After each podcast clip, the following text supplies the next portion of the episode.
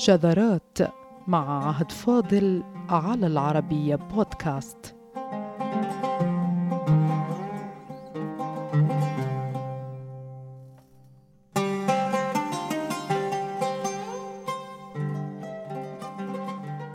وقبل الخوض في أول قصيدة من نوعها في الشعر العربي نكمل رحلة تحقيق التراث التي بدأناها في الجزء الأول فيأتي دور التحقيق في متن الكتاب وهي مسألة معقدة وشاقة حيث يعمل المحقق على كشف غوامض الورق خاصة تلك التي طمست بفعل الزمن فعليه أن يقرر ما إذا كانت تلك مثلا تاء أو ثاء أو نونا ويقترح البدائل الأقرب لأسلوب المؤلف الأصلي.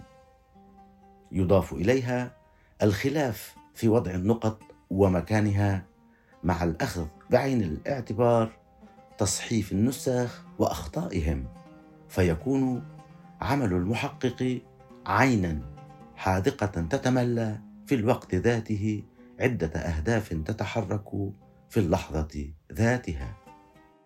كل هذا دفع بمحقق كعبد السلام هارون للقول عرفت إذن أن التحقيق أمر جليل وأنه يحتاج من الجهد والعناية إلى أكبر مما يحتاج إليه التأليف.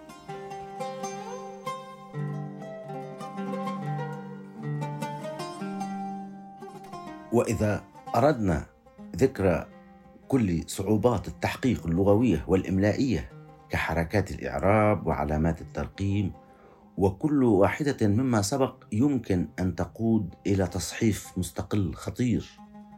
وبعد كل ما ذكر من مراحل فإن التحقيق ليس فقط يحتاج إلى العناية والجهد أكثر مما احتاج إلى التأليف كما قال هارون بل إلى أكثر من ذلك بكثير.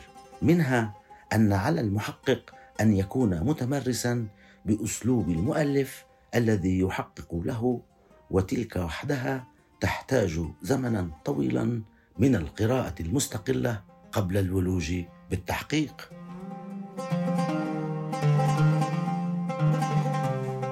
وبعدما يقترب المحقق من إنجاز عمله فقد بدأ أمامه عمل آخر إذ عليه أن يفهرس كتابه ويوضح ألفاظه في حواشيه التي سيكون في عدادها أيضا تصويبات المحقق وترجيحاته فضلا من التراجم التي عليها أن تمثل أمام القارئ وقت وقوع عينه عليها فيرقم المحقق ثم يذيل بإضافة شيء من الترجمة للمذكور سواء كان علما أو كلمة أو حادثة أو موضوعا.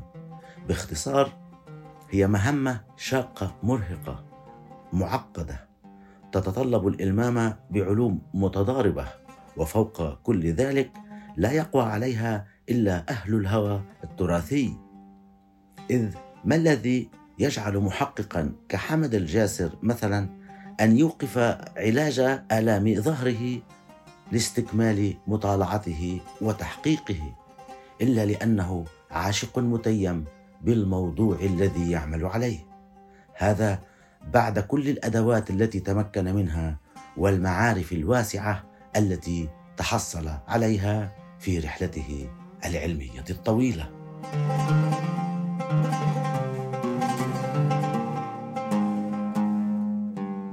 مهما قلنا وتحدثنا فلن يمكن الإلمام كل الإلمام بمسيرة المخطوط وأدوات التحقيق.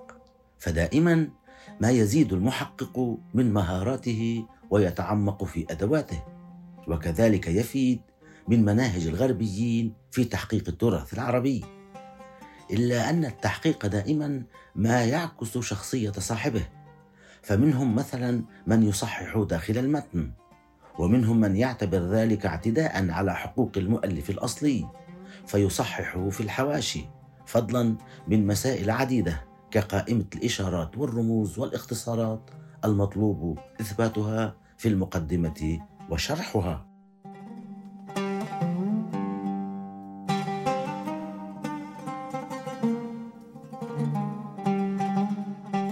كيف وصلت إلينا الثقافة العربية؟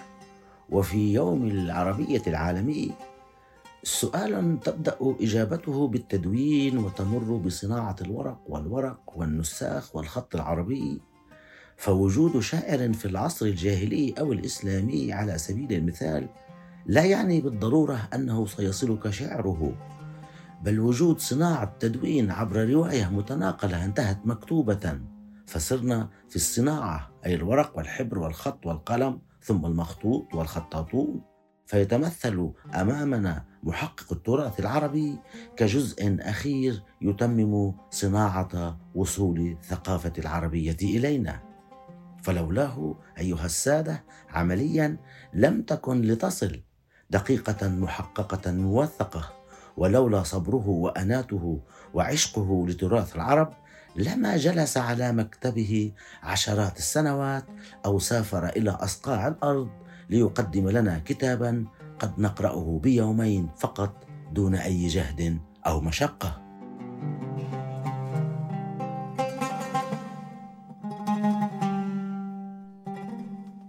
المحقق والحالة هذه أشبه بشجرة جذورها راسخة في الأرض تصارع الرياح والأخطار لتبقى مخضرة.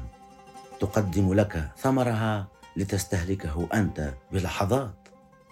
إن الكتاب التراثي الذي بين يديك عزيزي القارئ طرحته شجرة بكل معنى الكلمة.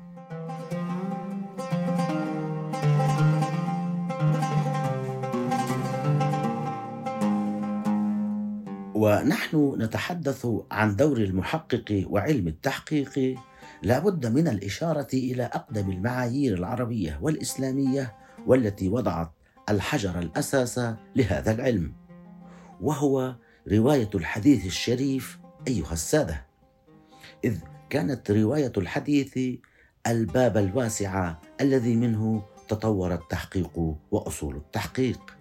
من خلال مبادئ السماع والإجازة والقراءة والأسماء وغير ذلك ثم أصبحت هذه المعايير وغيرها المنشأ الأقدم للتحقيق الذي تطور لاحقا متخذا معايير إضافية عديدة. مع بدايات القرن السابع عشر الميلادي ثم اشتراك المستشرقين بنشر التراث العربي وافتتاح أولى أصوله الحديثة. وصولا إلى المرحلة المعاصرة مع شيخ العروبة أحمد زكي باشا ومن تلاه من أعلام ثقات في التحقيق.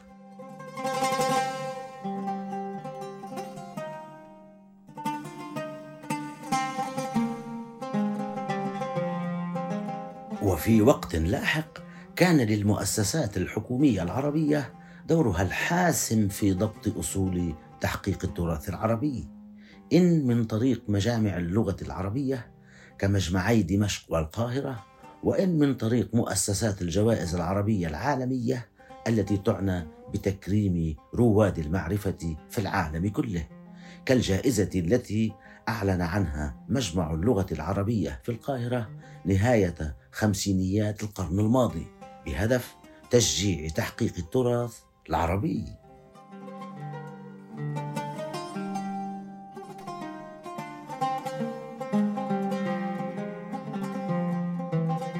وكجائزة الملك فيصل العالمية والتي أعلن عنها في المملكة العربية السعودية في نهاية سبعينيات القرن الماضي.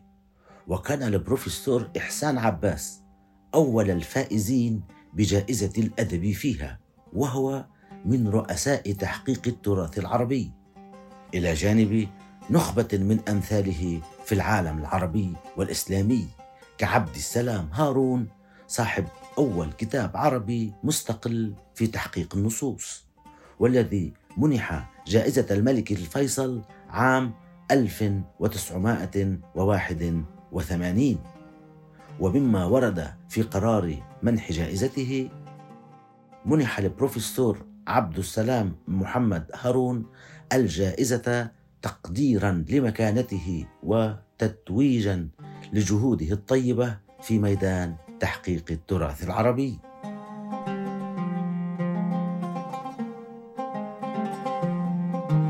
ويشار في هذا السياق إلى أن الكتب العربية التي رصدت تحقيق التراث ومناهجه وأصوله ومعاييره بدأت بالظهور في شكل مكثف مع خمسينيات القرن الماضي.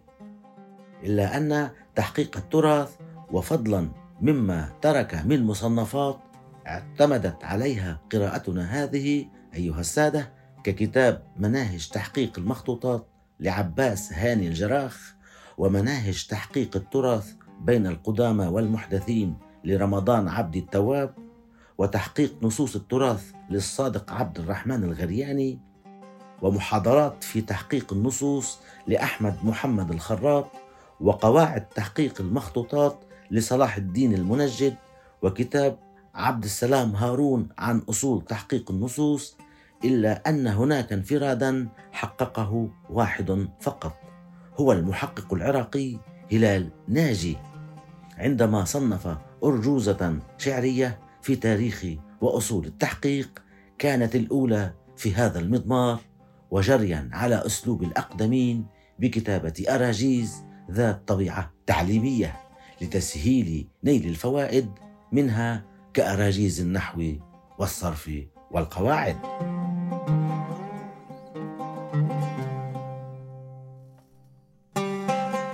وانتهى ناجي من تأليف أرجوزته في التحقيق في العام 1980 بعد اشتراكه في ندوة لوضع قواعد تحقيق التراث العربي أقامتها المنظمة العربية للتربية والثقافة والعلوم والتابعة للجامعة العربية.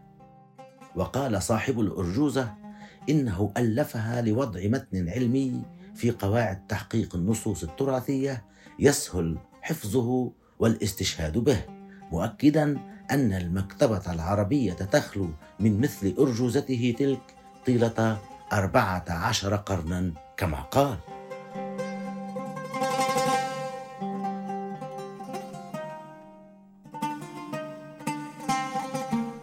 فإذا كان عبد السلام هارون أول من وضع كتابا عربيا في أصول تحقيق النصوص فإن هلال ناجي هو أول من صنف قصيدة أو أرجوزة في أصول التحقيق.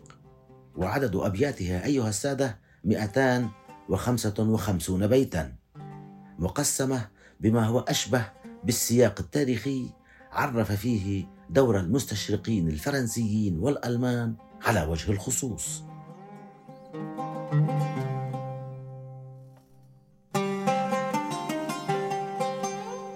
فيقول ناجي آه، ذاكرا آه، اسمي المستشرقين آه، بوده وريتر الألماني فيقول فكانت النهضة في تأصيله وبعثه حيا وفي تسهيله لكنها إن أنصف النقاد بعض الذي جاء به الأجداد وأقبل المستشرقون الفضلاء يحيون في تراثنا ما أهمل.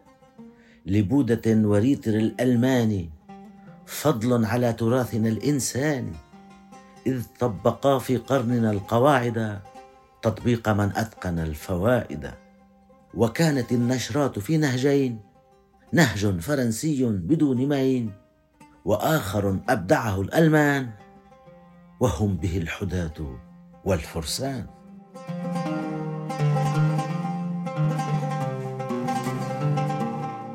ثم يستمر ناجي بعرض أسماء المستشرقين العاملين في تحقيق التراث العربي واحدا بعد الآخر وصولا إلى شيوخ التحقيق عند العرب بحسب التراتبية الزمنية التي أوردها في أرجوزته أو في قصيدته.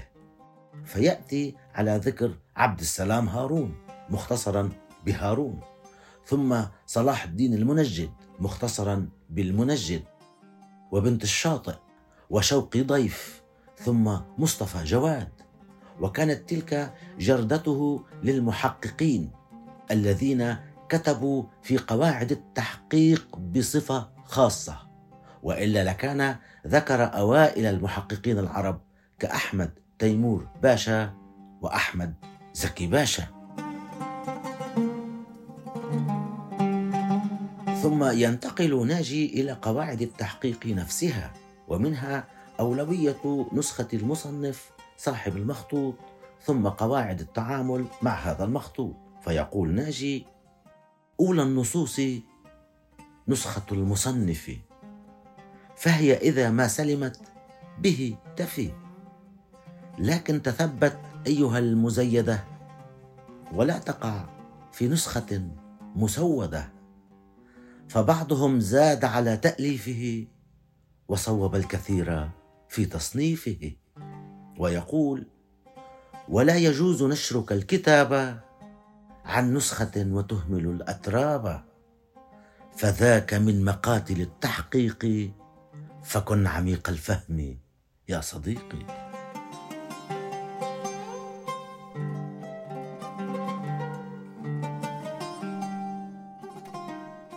وهي أرجوزة أو قصيدة تختصر كل ما يعترض المحقق من صعاب ومشقات وتحديات قد تجعله ينفق أشهرا من حياته لصالح كلمة واحدة فقط بدون أي مبالغة وذلك من أجل ضبطها الصحيح أو تأكيد نسب صاحبها أو نفيه وغير ذلك. وهنا يكون تحقيق التراث العربي العمل الأصعب والمشقة التي لا تماثلها مشقة. وبذلك تكون الثقافة العربية قد وصلت إلينا على أيدي هؤلاء المحققين الذين فعلا قاموا بالعمل الأصعب الذي يفوق صعوبة تأليف النص الأصلي. ولذلك فإن وصول الثقافة العربية إلينا جيلا بعد جيل وفي يوم الاحتفال العالمي باللغة العربية التي هي اداه ومضمون الغالبية العظمى من التراث العربي تم بفضل هؤلاء الذين سخروا أنفسهم لخدمة هذا التراث فقدم بأبهى حلة وبأعلى طرق الموثوقية والفحص فأنفقوا سنوات عمرهم لنقرأ بأيام ما اشتغلوا عليه بسنوات.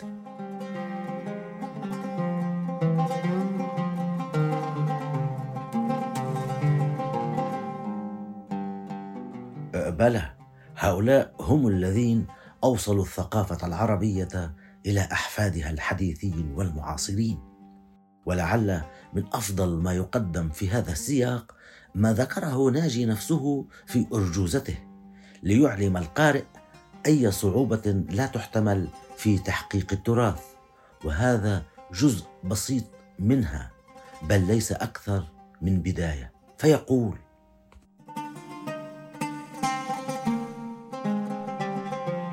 أول ما يوجبه التعريف معرفة بمن له التصنيف.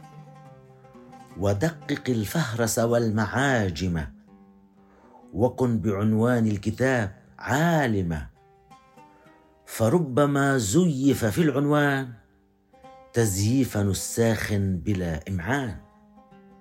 فدقق المنهج والأسلوب وحقق الأحداث والغيوب. وإن تجد مزالقا في الضبط أو وهما في الشكل أو في النقط عليك بالمعجم كاللسان والتاج والصحاح كالميزان وللمحيط الفصل في المعاني وبعده تكملة الصغاني.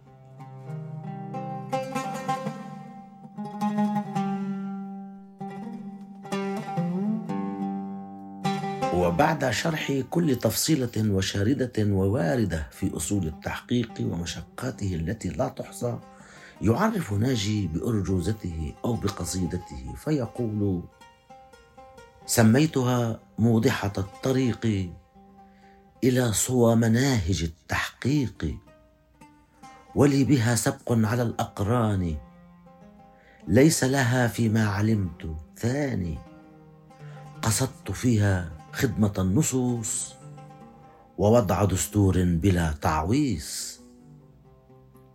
والحمد لله على ما سدد حمدا كثيرا ليس يحصى عددا.